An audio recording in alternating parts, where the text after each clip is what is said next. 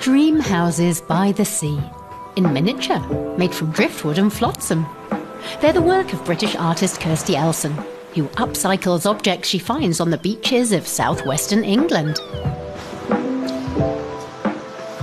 Every time we go to the beach, whether it's a family trip out um, or, or for work, I'm, I never switch off. I'm always looking for stuff, and I don't go with a set idea in mind because I would never find it.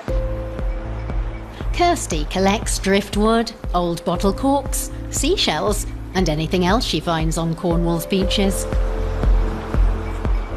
Sometimes she finds so much material she can't transport it all in one go. I've just found this amazing bit of uh, driftwood ply, quite unremarkable on one side, and then I've got this lovely chippy blue paint, which is my favourite on the other, and um, I expect I'll use that for sea, you know, on one of my coastal scenes. That'll, that'll be the water shimmering in the sun. The 49 year old draws inspiration from local seaside towns and villages, like Polperro, with its quaint houses and narrow alleyways.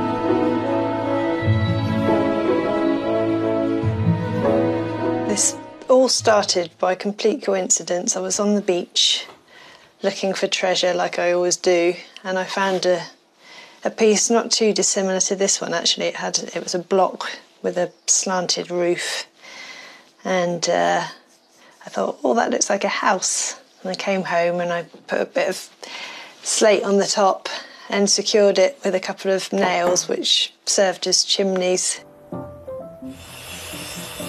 Kirsty lives in Liskeard, near Plymouth. There she's got two workshops one for the heavy work, where she uses saws and chisels, and keeps a collection of supplies, and a second workshop where she lets her creative juices flow.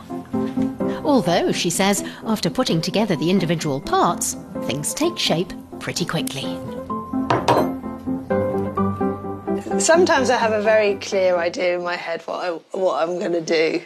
Um, sometimes it just evolves and it, you know, I, I never draw anything, I never put anything on paper first. It's more of a case of putting blocks together and, and or pieces of wood together and, and seeing what works. Kirsty's made a name for herself with her delightful miniature cottages and coastal scenes. Every artwork is unique. She's been selling them online for 17 years now, with buyers all across the globe. Sometimes she also creates animal sculptures. Her works fetch up to 250 euro a piece. I, I guess without the sea, I wouldn't be able to do what I do. The sea does, you know, the work for me. That's what makes it all so beautiful in the first place.